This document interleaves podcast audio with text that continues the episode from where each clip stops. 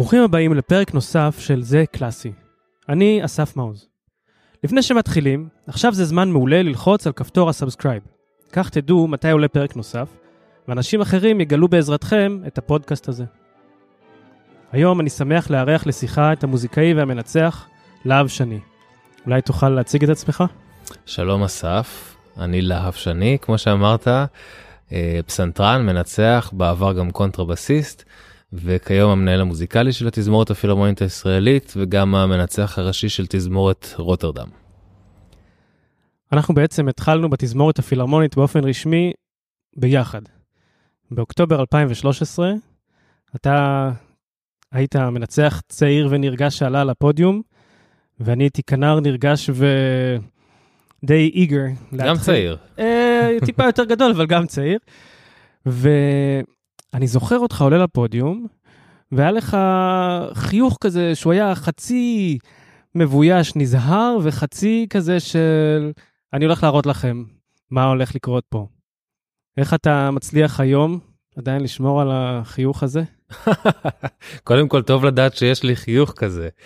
אה, אבל באמת אה, אני חושב שזה מתאר נכון את הסיטואציה. ב-2013 זה באמת היה אה, קצת לא יודע אם מביך קצת אולי הייתי קצת מבויש מהמעמד מן הסתם לבוא ולעבוד עם תזמורת כזאת ברמה הזאת בשבילי זה גם היה משהו חדש כי לפני הקונצרטים האלה לא כמעט ולא עבדתי עם תזמורות בסדר גודל כזה תזמורות גדולות ותזמורות ברמה גבוהה ממש מעט מאוד ובעצם פעם אחת ברצינות רק כמה חודשים לפני זה בתחרות מאלר שהתחילה לי את כל הקריירה. אמ, אז מפה אולי הצד הנבוך יותר אבל מצד שני ידעתי בדיוק מי יש לי עסק זה לא תזמורת זרה זה לא מישהו שלא פגשתי בחיים זה נגנים שהכרתי כבר אז כל אחד מהם באופן אישי. אה, חלק יותר חלק פחות אבל הרגשתי מאוד אה, בבית עם כולם. אה, ידעתי איך התזמורת יכולה לנגן. ידעתי גם איך היא יכולה לנגן את היצירה הזאת ספציפית, את הסימפוניה הראשונה של מאלר, כי כבר ניגנתי את זה איתם, עם התזמורת בתור נגן קונטרבאס. אה, אז לכן הרגשתי גם מאוד בנוח מצד שני, ידעתי שאני מכיר טוב את המוזיקה, התזמורת מכירה טוב את המוזיקה, ועל הנייר הכל צריך להתנהל כמו שצריך, וזה באמת קרה ככה לשמחתי. האמת שזה היה די מרשים לראות את זה, כי התזמורת קיבלה אותך ממש בחיבוק אמ, אני זוכר שהיו מחיאות כפיים וכולם ממש שמחו אמ, לראות אותך לא בסקציית הבאסים, אלא לראות אותך על הפודיום. זה לא סיטואציה שהיא רגילה בעצם. בדרך כלל אה, אתה מגיע לתזמורת, אה, מישהו מכריז, הנה הגיע מאסטרו שני, ואז מתחילים לעבוד. אין הרבה פעמים אה, איזשהו נכון, כזה. נכון, פה אבל באמת הייתה היכרות מקדימה מאוד מעמיקה, כי התזמורת הכירה אותי קודם כל בתור פסנתרן, כשניגנתי בקונצרט נוער, בגיל 15, 15 או 16, ואחר כך כנגן קונטרבאס, ואני חושב שמה שהכי קירב אותי לנגנים היה הסיור שלנו ב-2010, שנסענו למזרח, וזובין אז הזמין אותי להיות אסיסטנט שלו. אה, אבל בעיקר לנגן כפסנתרן את התפקיד בפטרושקה שזה ממש תפקיד סולני למרות שהוא חלק מהתזמורת. אה, ועל הדרך כי אפשר גם לנגן קונטרבאס אה, כחלק ממה שאנחנו קוראים הרוטציה זאת אומרת הנגנים מתחלפים בין קונצרט לקונצרט ואני הייתי שותף לסקציה. ובמסגרת הזאת בסיור הזה שהוא היה ארוך מאוד כמה שבועות היה לי הרבה מאוד זמן חופשי אישי עם הנגנים בערבים בבתי מלון משחקים יחד פוקר ויוצאים ביחד אה, אז אני זוכר את זה ממש ככמה שבועות מאוד מאוד אה, חשובים ומין תקופה כזאת שבאמת התקרבתי מאוד לנגנים והפכתי להיות אחד מהחבורה. אז אם אנחנו קופצים כמה שנים קדימה לעכשיו שנת 2020 אתה המנהל המוזיקלי החדש של הפילהרמונית. וקצת נהרסה לך פתיחת העונה, זאת אומרת... ממש קצת. היינו אמורים להכריז עליך בגדול, וקצת היה לך הקיץ של אביה, כזה, יש מסיבה ואף אחד לא הגיע. לא הייתי מגזים, זה לא עד כדי כך, אבל uh, הכל בפרופורציה. תראה, נכון, תכננו איזושהי פתיחה גדולה ומרשימה, ותוכנית שאני ממש מקווה שעוד נשחזר אותה בדיוק כמו שהיא, כי נורא ציפיתי לה. Uh, ובעקבות הקונצרט גם היינו צריכים לצאת לסיור הראשון שלנו יחד, שהיה צריך להיות באמריקה, ולקונצרטים הראשונים שלי בכלל בקרנגי הול, גם כמנצח, גם כפסנתרן. אה, זהו, הכל מבוטל, ואני מקווה שזה יקרה בקרוב באיזשהו שלב. אבל אה, לעומת זאת, עשינו דברים במקום זה. דברים אחרים לגמרי ודברים שלא חשבנו שנעשה כל כך מהר. ולא ב, אולי בצורה כזאת. בעיקר בחודשים האחרונים אה, התמקדנו, כי לא כל כך הייתה לנו ברירה, אבל התמקדנו בהקלטות, התמקדנו בלשדר באינטרנט, אה, ובעקבות זה למדנו הרבה על כל הנושא הזה. וזה גם פתאום עורר כל מיני שאלות לגבי רפרטואר ודברים, מה אנחנו עוד יכולים לעשות, אה, לאן אנחנו יכולים להסתכל. אה, וניצלנו את הזמן הזה ובאמת עלינו על אה, תוכנית מאוד מאוד גדולה שתתפרסם בקרוב, שכוללת אך ורק אה, מוזיקה ישראלית. בשנה האחרונה, בתקופת הקורונה, בעצם היה מצב שהתזמורות לא עבדו, וגם עבדו, כמו שאתה אומר, בהרכבים קטנים, ואז אה, אולי זה ייתר טיפה את תפקיד המנצח? המנהל המוזיקלי הוא זה שבוחר את היצירות, אבל הוא לא בהכרח היה חייב להיות נוכח כדי לנגן יצירה. מה דעתך? תראה, אני כבר בתור תלמיד לניצוח בברלין, תמיד הייתי בדעת מיעוט לעומת החברים שלי, ואפילו לעומת המורים שלי, שכל הזמן ניסו ללמד אותי כמה אני צריך להראות לתזמורת, כמה אני צריך uh, לשלוט, מה שנקרא, ואני כל הזמן חשבתי, רגע, אבל בכלל לא צריך מנצח. אני הרי ניגנתי בתזמורת, אני יודע כמה אנחנו באמת מסתכלים על המנצח. לא צריך. איפה שכן צריך, אני אהיה, אני יודע שצריך מדי פעם. וככה למדתי ואני עדיין לומד שזה לא ממש נכון וכן צריך מנצח יותר ממה שנדמה לי, אבל אני עדיין מאוד מעדיף את הגישה הזאת שחושבת שאני מיותר, אבל תוך כדי עשייה אני מגלה בעצם אני לא מיותר וכן צריך אותי פה, כן צריך אותי שם, אז אני עושה את האג'אסמנט שלי לפי, לפי איפה שבאמת צריך אותי ולא לפי איפה שנדמה לי שצריך אותי, זה הבדל גדול. זאת אומרת, אתה לא בא מוכן מהבית, אני אגיד להם בתיבה הזו והזו ככה כי כי אני חייב, כי כבר החלטתי מראש. ממש לא. אני חושב שזה משהו שנגני תזמורת רגישים אליו ומזהים אותו מיד. אה, וזה קורה בעיקר אצל מנצחים צעירים, אבל לא רק. אולי מתוך איזה חרדה שאני אעמוד מול התזמורת, אני אתרגש ואני לא יודע מה להגיד ואני אולי לא אקשיב כל כך טוב, אז אני חייב להכין אה, רשימת קניות כבר מראש, אה, אם אני אשכח. בדיוק. התזמורת לא אוהבת את זה, כמו שאני אומר, מרגישה את זה מיד. ומיד מאבדת את האמון במנצח, כי אחד הדברים העיקריים שנגן תזמורת רוצה אה, ממנצח זה גם איזשהו פידבק, לא רק פידבק במילים, גם פידבק בשפת גוף, אבל הידיעה שהמנצח שומע, מאזין, מסוגל לעקוב בדיוק אחרי כל הניואנסים שהתזמורת מפיקה. ולהגיב לזה, או להשתמש בזה בצורה מעודדת וטובה, או לתקן אם יש צורך, אבל זה חייב להתחיל מהקשר הזה. אני יודע למה אני אוהב את הצליל של התזמורת. אני בא אמנם מעולם של, של רביעייה, שזה צליל יותר מגובש, יותר um, קומפקטי, אבל um, מאוד עשיר. ולעומת זאת, בתזמורת אני מקבל צליל אדיר, שאני חלק מאיזה מסה. איך אתה בתור פסנתרן, ולפעמים גם בסיסט, איך אתה נהנה מהצליל הזה? אתה לא יוצר אותו, אתה נמצא בתוכו, בעצם אתה מקבל אותו, אה, נקרא לזה לפנים. מה, מה הכיף בזה? אבל אתה מקבל אותו קצת כמו חומר שפסל מקבל. אתה מקבל חומר מאוד מאוד איכותי, ויש לך יכולת לעצב אותו. אתה לא תשנה את ההרכב של החומר, את, את התרכובת שלו, אבל אתה יכול לעצב אותו, ואתה יכול לתת לו את, ה, את הצורה שאתה מחפש. ואני חושב שמנצח מהבחינה הזאת חייב לבוא עם איזשהו, לא יודע אם קונספט, אבל איזשהו חזון של סאונד. זאת אומרת, מה אתה מחפש לכל יצירה אולי, או לכל סגנון אפילו, אה, בדרך קצת אחרת, אבל כשאתה עומד מול התזמורת, לעשות בראש איזושהי השוואה בין האידיאל סאונד שלך לבין מה שהתזמורת מפיקה באמת. ואז לשאול את עצמך, האם זה מאוד רחוק ממה שאני מחפש? האם זה יותר טוב ממה שחיפשתי בכלל? אולי זה יותר טוב ועדיף להשאיר את זה? אולי זה רחוק שנות אור וצריך לפרק הכל ולהרכיב עוד פעם? אה, זה חלק מהעבודה של מנצח. ופה בגלל שאני עוד פעם מרגיש כל כך בבית וכל כך בנוח עם התזמורת ועם הסגנון נגינה של התזמורת, במיוחד ברפרטואר של התזמורת מכירה טוב, במיוחד במוזיקה של המאה ה-19, תחילת המאה ה-20, אני יודע שזה פחות משהו שאני צריך להתעסק בו ובאמת לקבל את היופי הזה ואת המסורת שהתזמורת מביאה איתה, שזה משהו שנבנה דור על גבי דור, זה גם לא משהו שאני מעוניין לשנות. אתה מרגיש חופשי לעשות ניסויים? לצורך העניין, אמ, שמעתי ראיון של ברנבוים שהוא מדבר על זה, שהוא, איך הוא למד לכוון אינטונציה של כלי נשיפה. אתה מרגיש שזה מקום נוח ללמוד לכוון אקורדים של כלי נשיפה, או להעיר לצורך העניין לכינור ראשון על אה, פסאז'ים כלשהם? אני מרגיש ומההתחלה הרגשתי מאוד בנוח בתזמורת לעבוד על כל מה שאני רואה לנכון לעבוד עליו. אני לא מרגיש אף פעם התנגדות מהנגנים, אלא להפך, אני מרגיש שככל שאנחנו מעמיקים את העבודה, גם הנגנים מתייחסים לזה אה, ביתר רצינות. אה, ולכן אין איזשהו נושא שאני נזהר או לא בדיוק יודע איך לגשת אליו וגם מה שעוזר זה באמת ההיכרות האישית והתחושה שאני לא חושב שיש מישהו בתזמורת שמרגיש או, או ירגיש שאני תוקף אותו שאני מבקר אותו או שאני מבייש אותו מול כולם. אני מתייחס לכולם בכבוד אני פונה לכולם בשם הפרטי וגם כולם פונים אליי בשם הפרטי.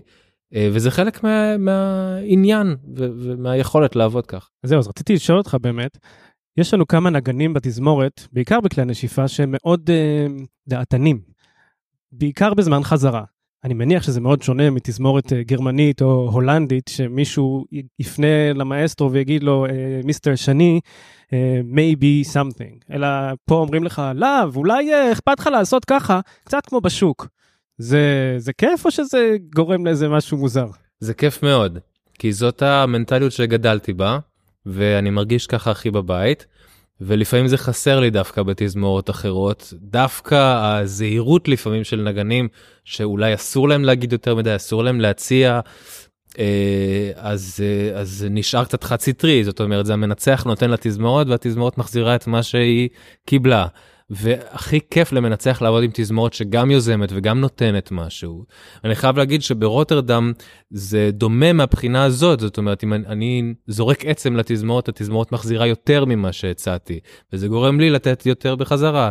זאת אומרת, זאת, זאת בעיניי התקשורת הכי טובה עם תזמורת. זה לא שהתזמורת אה, ממלאת הוראות, אלא שהנגנים, לכל אחד יש איזה מטען רגשי ורעיונות ויצירתיות.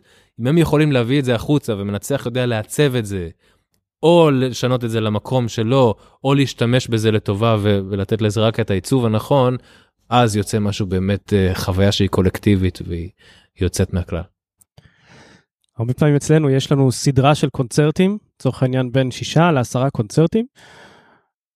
היית רוצה לפעמים שיהיה לך בין הקונצרטים חזרות תיקון? זאת אומרת, כבר עשינו את החזרות, התחלנו להופיע ויש מקומות שאתה לא יכול יותר להעיר. אתה על הפודיום, יש קונצרט, אתה לא יכול לעשות כלום. כן ולא מצד אחד אה, כן לפעמים הייתי שמח אה, למין אה, אולי לא הייתי קורא לזה אפילו חזרה אבל איזושהי פגישה קצרה לרענן קצת את הזיכרון או לעבוד על איזה משהו שלא הספקנו לעבוד עליו אבל האמת היא ש... דווקא החזרה הזאת על, על הרפרטואר בשישה שבעה קונצרטים שזה משהו חריג בעולם אני לא מכיר עוד דוגמה אף תזמורת בעולם לא חוזרת על קונצרטים כל כך הרבה כמו תזמורת הפילהרמונית הישראלית דווקא בזה יש איזשהו תהליך שאין אותו בחזרות. חזרות אתה באמת, אה, אתה מתמקד בעבודה, אתה יכול לפרק את הדברים ולהתעסק בכל דבר בנפרד, ובתזמורת אתה רק עובר על כל היצירה מההתחלה עד הסוף. אבל דווקא דרך המעבר הזה של, של היצירה מההתחלה עד הסוף, יש לך יכולת להבין יותר דברים שאתה לא יכול להבין בעבודה של אה, לניהול אה, בעיות. אה, אז דווקא הרבה מאוד דברים מתקדמים ומשתפרים מעצמם ככה. אה, דברים שבחזרה אולי אפילו היה לוקח יותר זמן לתקן אותם. גם הנגנים מבינים בעצמם, אני חושב, את רוב הבעיות, אה, ויודעים לשפר מפעם לפעם, ומנצח צריך שתהיה לו שפת גוף מספיק משוכללת, גם בשביל להראות דברים תוך כדי קונצרט, בשביל לשנות דברים. ואחד הדברים שהכי כיף לי לעשות עם התזמורת הזאת, זה כל מה שקשור לספונטניות. כי כשאתה חוזר על אה, אותה יצירה שבע פעמים, אתה לא יכול לחזור על זה באותה צורה. זה הופך לעבודה פקידותית. זה ממש ככה, וזה נהיה משהו שגרתי ומשהו שאתה עושה על אוטומט, ואתה לא חושב בכלל אה, על הצליל שיוצא לך, פשוט היד הולכת לבד. אה, אז מאוד חשוב שמנצח ידע לא לשעמם את הנגנים מפעם לפעם, וקצת אה, לשמור אה, את הנגנים על קצה הכיסא, וקצת לשנות את הגוון כל פעם. Bye.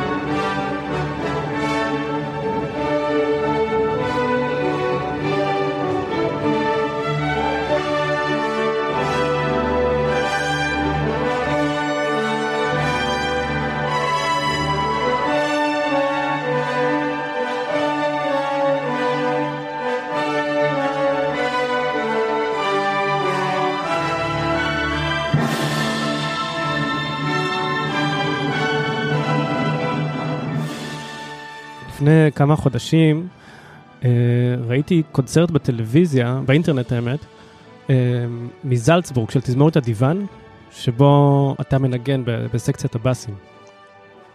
חייב להודות שלאיזה רגע קינאתי בך, כי בדיוק ישבנו בבית בעוד סגר, ואני מתגעגע לנגן, אני מתגעגע להופיע. במקרה גם בתזמורת ישב עוד מנצח, אה, דומינגו אינדויאן.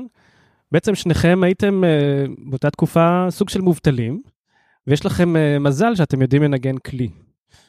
אז רציתי לשאול אותך, איך הייתה החוויה עבורך לנגן דווקא בתזמורת, תזמורת מצוינת, וגם, האם זה בכלל חשוב לדעת לנגן כלי כדי להיות מנצח? אז יש פה כמה כמה דברים קודם כל בקיץ בקונצרט הזה שראית הייתי אמור לנצח בכלל.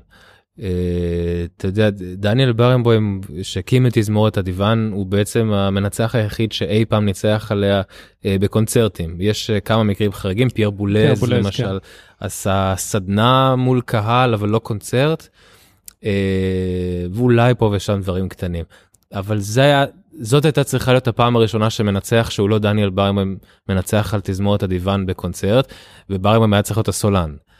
אה, אז התוכנית הייתה היינו צריכים לעשות שתי תוכניות במקביל בעצם תוכנית אחת שהוא מנצח תוכנית אחת שאני מנצח ולצאת עם זה לסיור ובגלל שכל הקונצרטים חוץ מהקונצרט היחיד הזה בזלצבורג התבטלו כמובן שהוא המשיך ו- וניצח על התזמורת שלו אבל אני מאוד שמחתי שהציעו לי בכל זאת לקחת חלק ולנגן. ואני חייב להגיד לך שאני מאוד מתגעגע לנגן בתזמורת.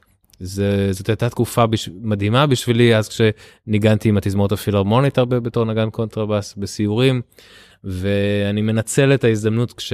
כשהיא מתאפשרת.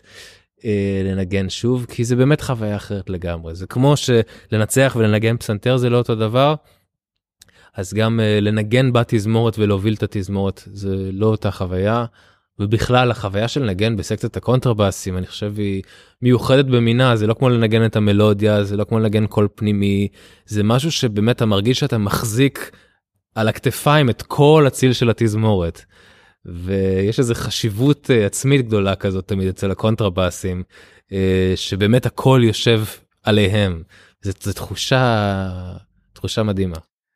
בפרקים הקודמים של הפודקאסט דיברתי עם אנשים שונים על, על מנטור, מהו מנטור, אם זה מנטור הוא, הוא באופן מודע או לא מודע משפיע עליך.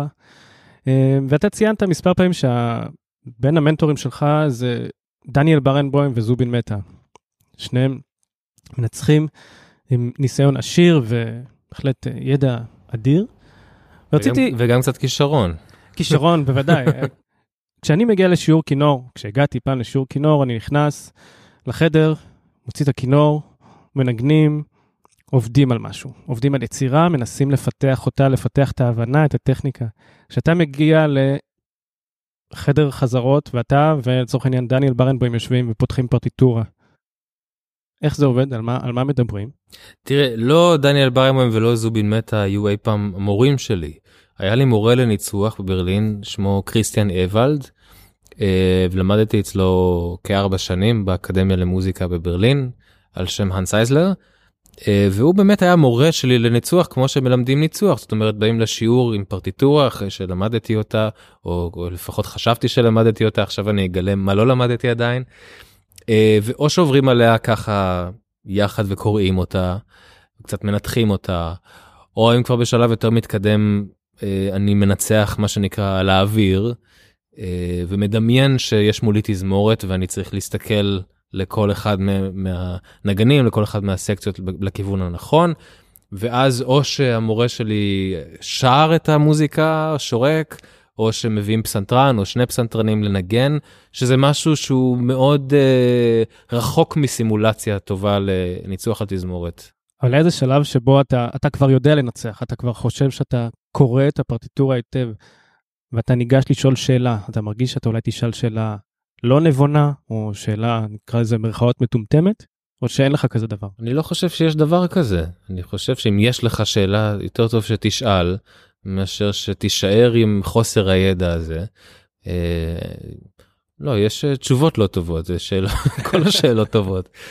אה, אולי חוץ משאלות קיטבק.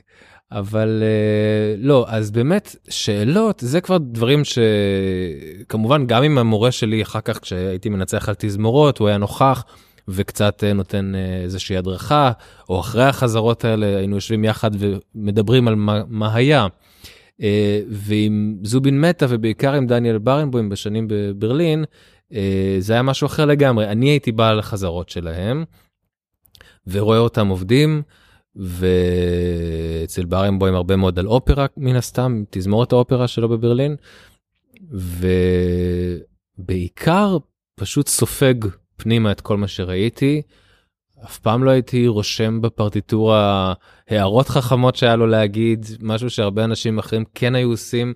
זה תמיד היה נראה לי מצחיק לבוא לשמוע ממאסטר כזה, ממישהו עם כל כך הרבה ידע, בא ואומר משהו ש, שנאמר בספונטניות כתגובה למה שהתזמורת מנגנת, על בסיס ידע מאוד רחב. לקחת את המשפט האחד הזה ויום אחד שתנצח על התשיעית של בטהובן אתה תגיד לתזמורת אחרת את אותו משפט חכם שאתה מעתיק ממישהו אחר. אה, זה משהו מאוד לא טבעי. אני העדפתי לשבת שם לשמוע את כל ההערות לחשוב עליהם אחר כך עוד.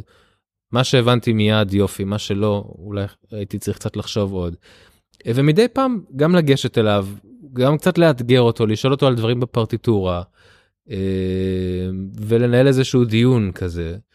ופשוט ככה על הדרך לספוג את כל הידע הזה מה שאני יכול לספוג מהידע הזה ממנו גם ממנצחים אחרים הוא תמיד אמר בצדק שמי שרוצה ללמוד ניצוח צריך לראות כמה שיותר מנצחים לא רק לעקוב אחרי מנצח אחד.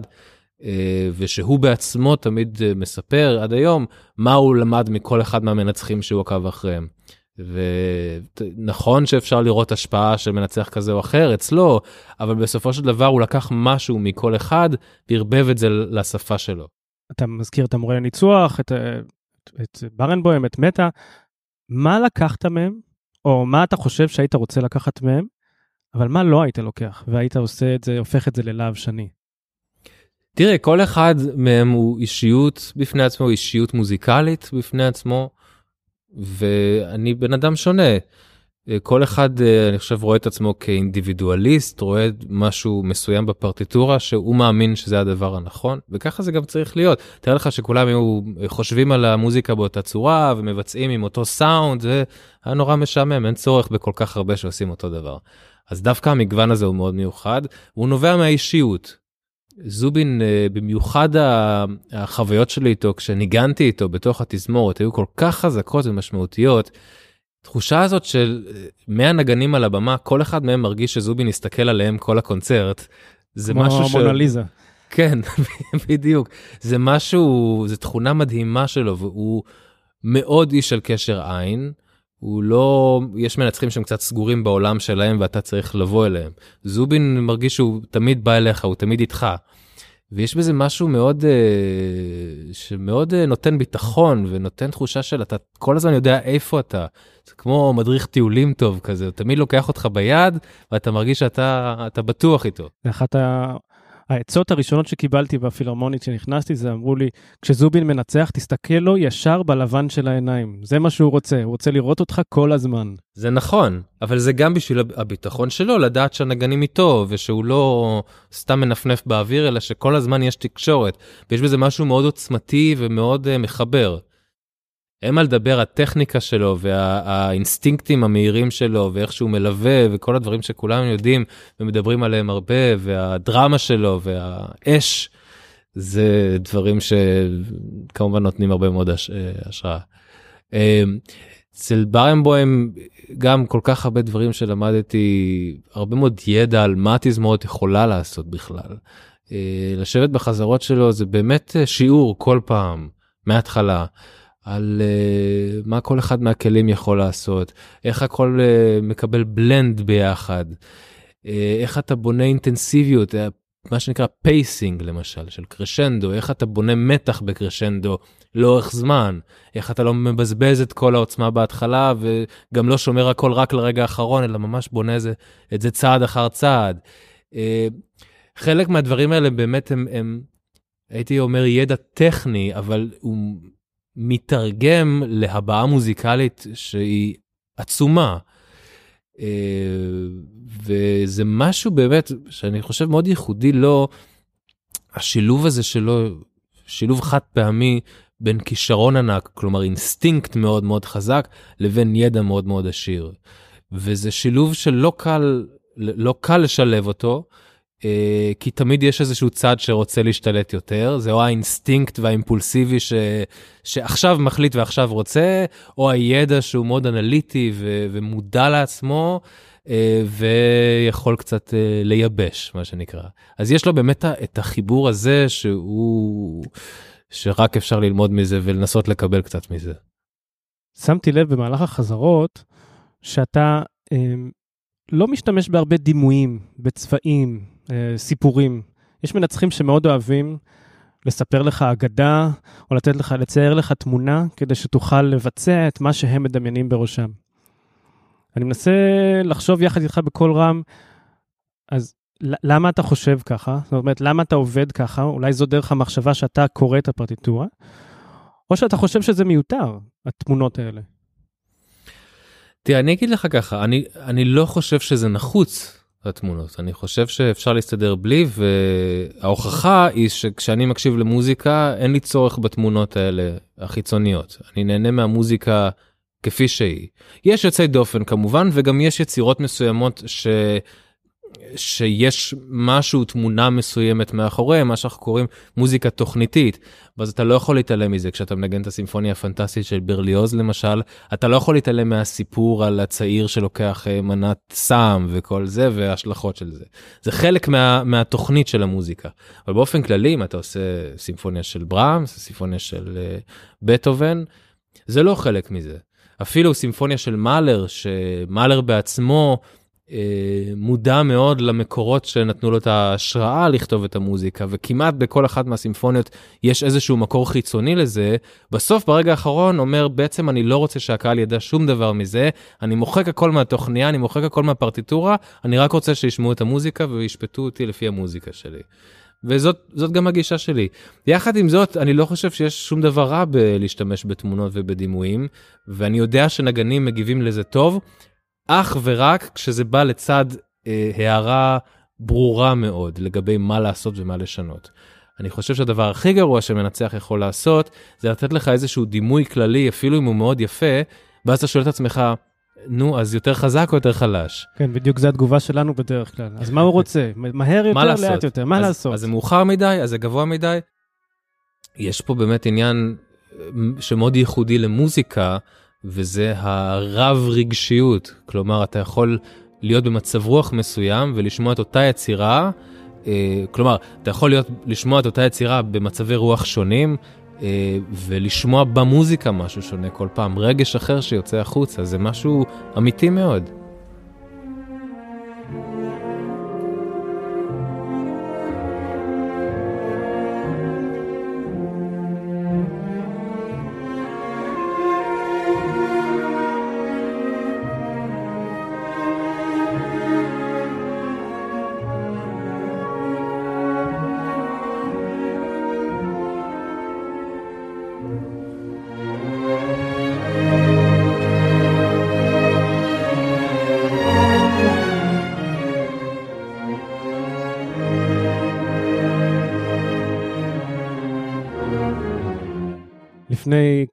חודשים ניצחת על הפילהרמונית של ברלין.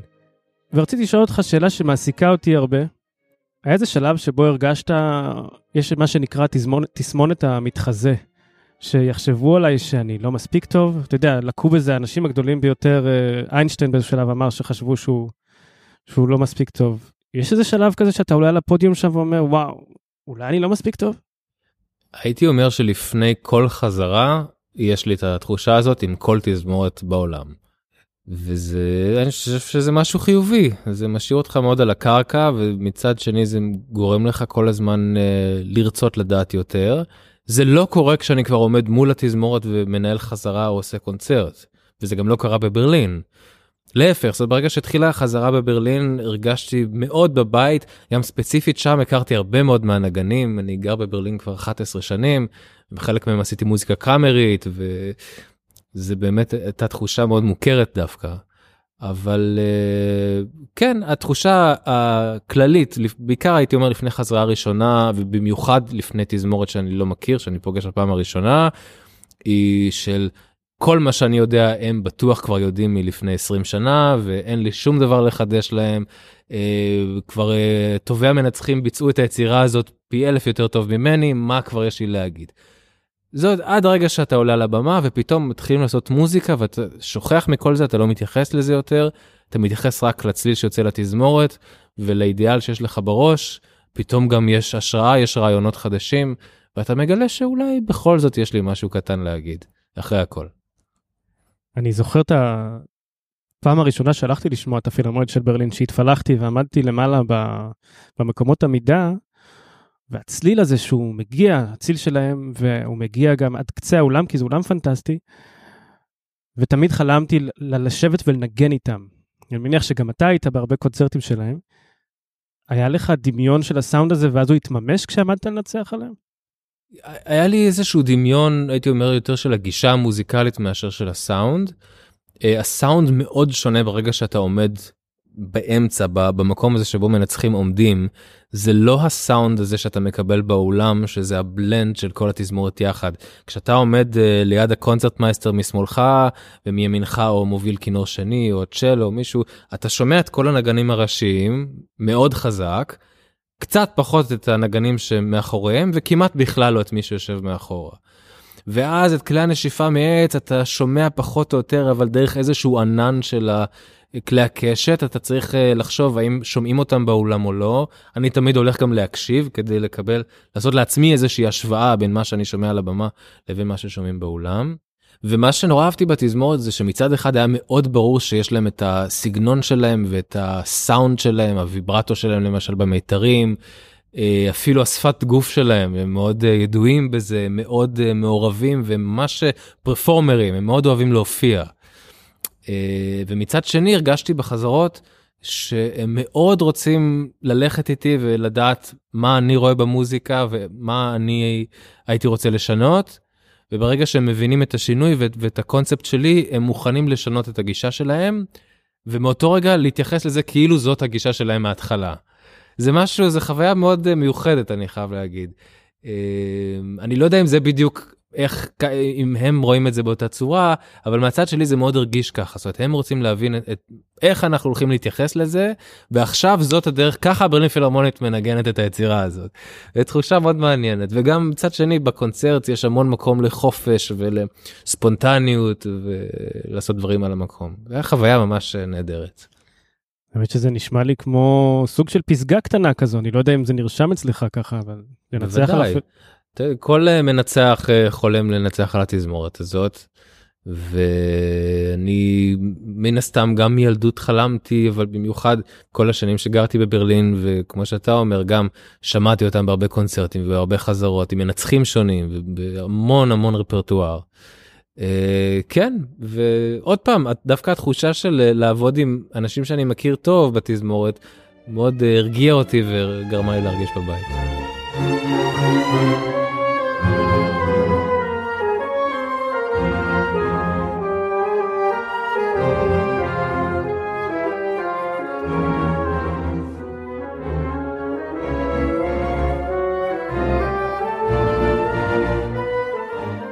אחרי שסיימתי את הצבא, השתחררתי מהצבא, לדעתי יום או יומיים אחר כך, העבודה הראשונה שלי, הייתי אה, מדריך של הרכבים קאמריים בבית ספר לאומנויות בתל אביב.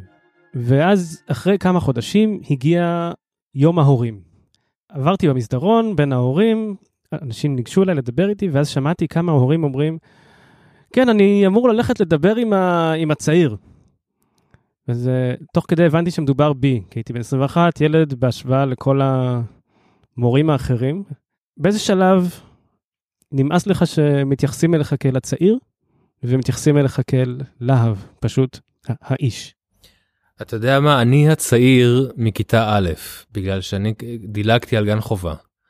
אז כל הילדות שלי, כל uh, שנות הלימוד, עד הצבא, זאת אומרת עד שעליתי לדרגת uh, רב טוראי, תמיד הייתי הכי צעיר.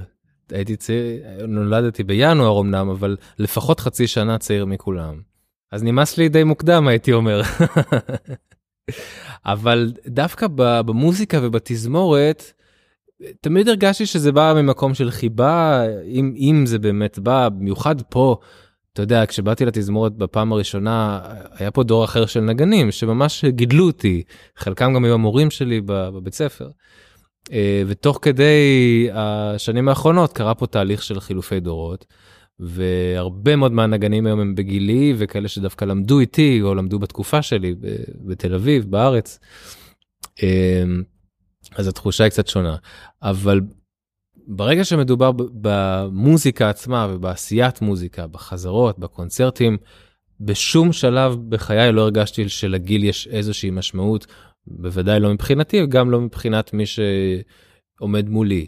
יכול להיות עם תזמורות מסוימות לא הייתה כימיה טובה במיוחד, עם תזמורות אחרות כן. אה, אין לזה שום קשר לגיל, יש אה, מנצחים אה, בני 70 שאין להם כימיה עם תזמורות, ואתה יודע, אין לזה משמעות. הכימיה היא כימיה וגם יש אנשים שמאוד קרובים אליי, חברים גם הייתי אומר שיכולים להיות אבא או סבא. אין, אין לזה קשר, כולנו בני אדם ובראש כולם גם ככה מרגישים עדיין בתיכון. בפודקאסט הזה שלי אני מנסה לקרב אנשים לעולם שאני כל כך אוהב, לעולם המוזיקה, בעיקר לעולם המוזיקה הקלאסית. אמ, לתת להם תמונה שונה אולי של למה זה כל כך אהוב עליי. אתה חושב שאנחנו צריכים, אני לא כל כך אוהב את המילה הזאת, אבל להנגיש את המוזיקה לאנשים, לקרב אותה, או ש... שזה פשוט יקרה מעצמו? אתה, אתה עושה משהו כדי לקרב את האנשים למוזיקה הזו? אז אתה אומר להנגיש שאתה לא אוהב את המילה וגם אני לא אוהב, כי זה מרמז על זה שאנחנו עושים משהו למוזיקה. אנחנו אולי מקטינים אותה, אנחנו אולי עושים לה מודרניזציה לא בצורה טובה. במקום להגיד לק... לקהל, להגיד למאזין, תראה, תראה איזה יופי זה, ת... ת... תקשיב לזה, שמת לב לזה. כמו שאתה הולך לתערוכה ואתה רואה ציורים ואולי יש ציור שתופס אותך ומסקרן אותך, אתה מסתכל עליו כמה שניות, אתה אומר יפה מאוד וממשיך הלאה. אבל פתאום בא מישהו שהוא מאוד חובב אומנות, עוצר אותך, אומר רגע, רגע, רגע, תסתכל על הנקודה הזאת. אתה יודע שכשהצייר צייר את זה, הוא היה בתקופה אה, ממש נוראית בחיים שלו, וזה ממש אה, השפעה מדבר כזה או דבר אחר. פתאום יש לך רפרנס אחר, פתאום אתה מסתכל על התמונה בצורה אחרת, והדמיון שלך מתחיל להיפתח. עכשיו, זה לא רק שאתה צריך לקבל יותר מידע כדי לדעת מה אתה שומע, אלא אתה צריך קצת, אה, מישהו צריך לעזור לך קצת לפתוח את הדמיון שלך דווקא, שאתה תוכל למצוא את עצמך בתוך זה, ולדעת מה זה גורם להרגיש לך באופן ייחודי ובאופן אישי. האם עולם התרבות ישתנה אחרי הקורונה? אתה חושב שעולם כמנהגו נוהג, או שפשוט, אה, כמו שאתה אומר, אנשים ימשיכו להאזין למוזיקה ואנחנו נעזור להם, ניתן להם איזשהו תראה, זה שאלה של זמן. קודם כל, כמה זמן המשבר הזה הולך להמשיך? עולם התרבות הולך להשתנות, חד משמעית כן, אה, מעצם העובדה שלא כל גופי התרבות בעולם, והייתי אומר אפילו רוב גופי התרבות בעולם, לא יעמדו במשבר הזה. אה, בכל מקום זה קצת אחר, באירופה, למשל בגרמניה, בהולנד, הנטייה יותר לתמוך בתרבות. אה, הייתי אומר אפילו מאוד לתמוך בתרבות במקומות כמו גרמניה והולנד, לתמוך עד כדי כך שבהולנד למשל בתזמורת שלי ברוטרדם בתחילת המשבר הדבר הראשון ש... שבדקתי זה האם יש איזושהי סכנה שהנגנים לא יקבלו שכר פתאום. והבנתי שרק בזכות התמיכה הקבועה של הממשלה, לא משהו שמיוחד לקורונה, רק בזכות התמיכה הרגילה, כל השכר של הנגנים מובטח. גם אם לא נגן, נגן אף קונצרט אחד. אדיר. אה, זה משהו שאתה יודע, ידעתי שלא משנה מה יהיה, נעשה הקלטות, ננגן לקהל, ל-30 איש, ל-300, הכל בסדר, והנגנים יכולים לשמור על עצמם, על הבריאות שלהם, על המשפחה שלהם ו- וכולי. אה, וכמו שאתה יודע, זה לא המצב כאן אצלנו בארץ, אה, וזה גם לא המצב במקומות כמו אמריקה לדוגמה.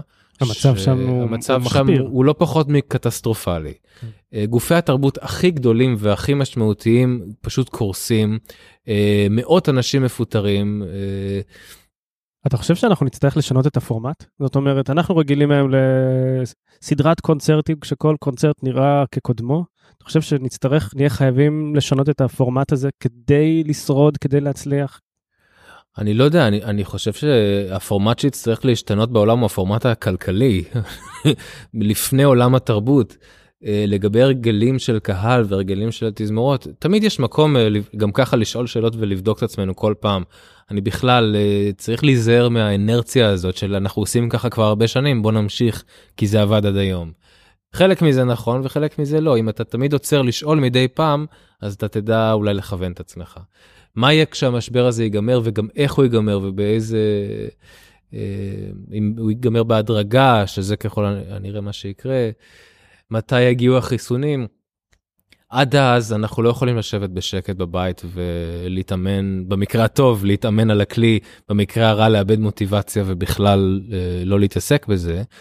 אה, אנחנו חייבים לשמור על הפעילות שלנו וזה גם מה שאנחנו עושים. עכשיו כל החודשים האלה, אה, גם הבריאות הנפשית של אנשים חשובה לא פחות. אה, לפגוש אנשים אחרים, לנו המוזיקאים לעשות מוזיקה עם אחרים, אבל עצם הפגישה, עצם היצירה המשותפת, העיסוק המשותף עם אחרים, זה משהו שאחרי כל כך הרבה זמן לבד באמת גורם ללא פחות מאופוריה. צר לי מאוד על גופי תרבות רבים, במיוחד בארץ, שלא יכולים לעמוד בזה ולא יכולים לשמור על שום פעילות בשלב הזה. ושלא מקבלים את התמיכה שהם צריכים לקבל. אתה חושב שאנחנו כאחד הגופים הגדולים בישראל ואתה בראשם צריכים להוביל איזשהו מהלך, להוביל איזושהי הופעת ענק, לעשות משהו, או שאתה לא רואה שזה ישנה משהו? אני רוצה לקיים הופעת ענק כבר ממרץ, מאז שהמשבר הזה התחיל. אבל uh, כרגע הייתי מסתפק גם בהופעת uh, קטנצ'יק, אני לא יודע מה ההפך מהופעת ענק. uh, העובדה שאנחנו לא יכולים לעשות שום דבר, היא, אין לי מילים, זה מחפיר. לא פחות מזה. אנחנו יודעים טוב מאוד שבהיכל התרבות אולם של 2,500 אה, מקומות בערך אתה יכול להושיב כמה מאות אנשים בלי שום בעיה בריחוק הרבה יותר מהריחוק המומלץ גם ככה שגם אין מה להשוות אותו לריחוק של uh, uh, בית עסק או של מסעדה או של קניון או של הליכה בחוף הים אפשר לעשות הכל כדי שזה יקרה. זה פשוט להתעלם מזה, לצערי לא מהשיקולים הנכונים, לא משיקולים מקצועיים. אה, חבל מאוד ופשוט פשוט מוביל אה, אך ורק לנזק.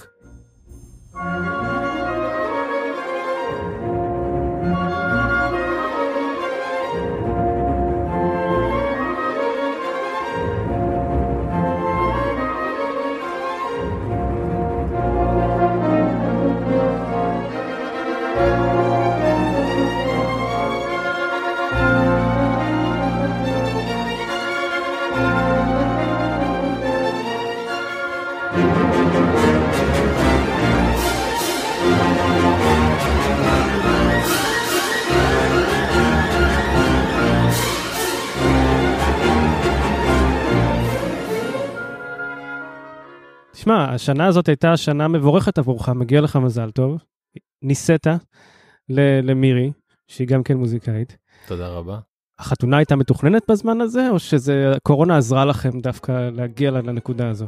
הקורונה שיגעה הכל. בסוף, אה, כדי לא לאבד את ההזדמנות שניתנה לנו להתחתן בברלין, ששם היינו כל החודשים האלה, אה, עשינו חתונה מאוד קטנה וצנועה, עם מעט מאוד אורחים. אה, ואני חייב להגיד שזה לא רע כל כך, אני בטוח שהרבה אנשים יתחברו לזה גם.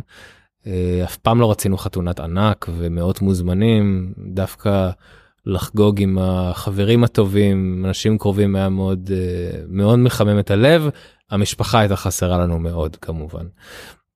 וזה הדבר היחיד שחבל לנו מאוד. ובכל זאת, סוף סוף עשינו את זה, היינו מאורסים הרבה מאוד זמן, ואנחנו מאושרים יחד. אז שוב, באמת מזל טוב, ואני מנסה להבין, אני בחודשים האלה יצא לי להכיר את המשפחה שלי ממש טוב. שמעתי אנשים אחרים שאומרים, סוף סוף אני מכיר את הילדים שלי, אני מכיר את, את הבן זוג, בת זוג שלי. זה, זה עזר? זאת אומרת, אתה רגיל לחיות בבתי מלון, טיסות ומסעדות, אני מניח, כי זה אורח החיים של מנצח. אה, עוצרים פתאום, למדת לבשל, לאפות, אתה גם נכנסת לטרנד של לחם מחמצת? לא לחם מחמצת אבל לבשל למדתי כבר מזמן הייתי סטודנט בברלין חמש שנים וגרתי לבד אה, בדירה קטנה מאוד והייתי חייב לבשל אם הייתי רוצה לחיות. אה, ואני מאוד אוהב לבשל וגם היום אם אני יכול לא להיות בבית מלון אלא בדירה שכורה למשל, אני מעדיף אה, שיהיה לי מקרר ושאני אוכל לבשל, או אפילו לאכול איזה טוסט עם קוטג' בבוקר, משהו קצת פשוט יותר, העיקר לא סלט קיסר בבר של, המס... של המלון. גם עם, עם מירי, עם אשתי, היה לנו פתאום אה, כמה חודשים יחד בבית, זה משהו שגם לא קרה אף פעם. אה, כמו שאתה אומר, אני תמיד בנסיעות, גם היא בנסיעות, אנחנו יחד, בנפרד. אה, פתאום להיות יחד ופתאום אה, לראות נטפליקס ביחד. אה, זהו, יש לך איזה סדרה, משהו, אתה ממליץ על משהו? אז ב, ב, באזור, אני לא זוכר, מרץ, אפריל, אז ראינו את ג'ורדן כמובן, וטייגר קינג וכל ה... כל ה trash הזה. כל האיכות שנטפליקס כן. מציעה.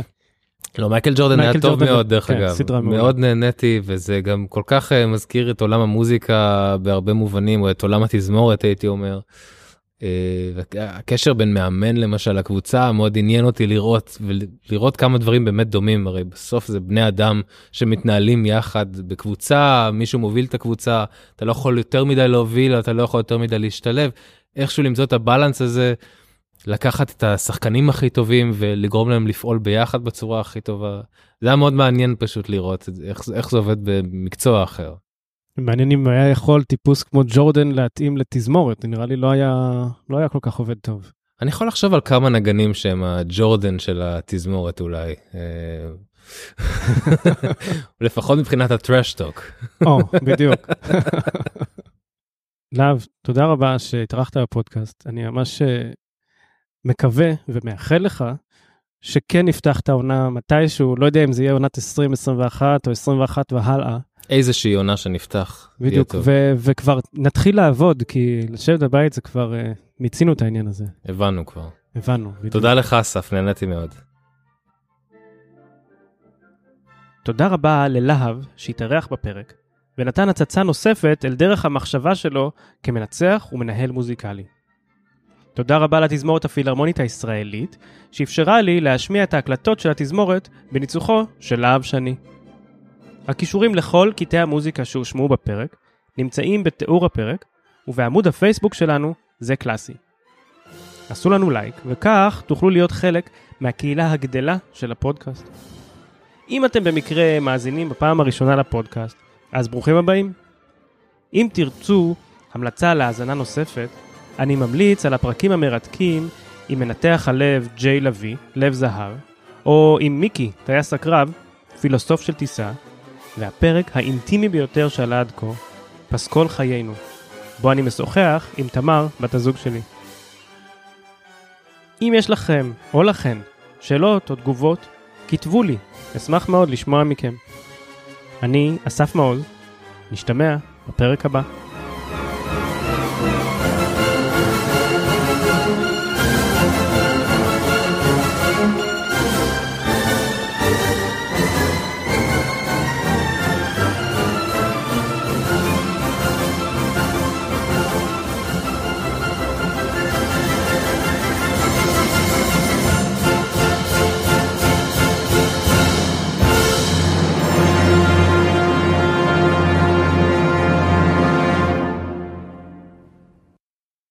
אתה בא ממשפחה מוזיקלית, בית מוזיקלי, אתה מוזיקאי, אבל השם להב הוא לא מוזיקלי בעליל, הוא אפילו יש בו קונוטציה, לא רוצה להגיד מלחמתית, אבל משהו מאוד קרבי. איך קיבלת שם כזה? כן, מצד שני, מה, מה שאני אוהב בשפה העברית זה שכל דבר הוא קצת יותר מורכב מאיך שהוא נראה ליטרלי. אז להב גם קשור בלהבה וגם בלהתלהב. וזאת הסיבה שההורים שלי בחרו את השם הזה, בגלל המורכבות שלו וגם בגלל שהוא שונה. ואני מאוד אוהב את השם הזה.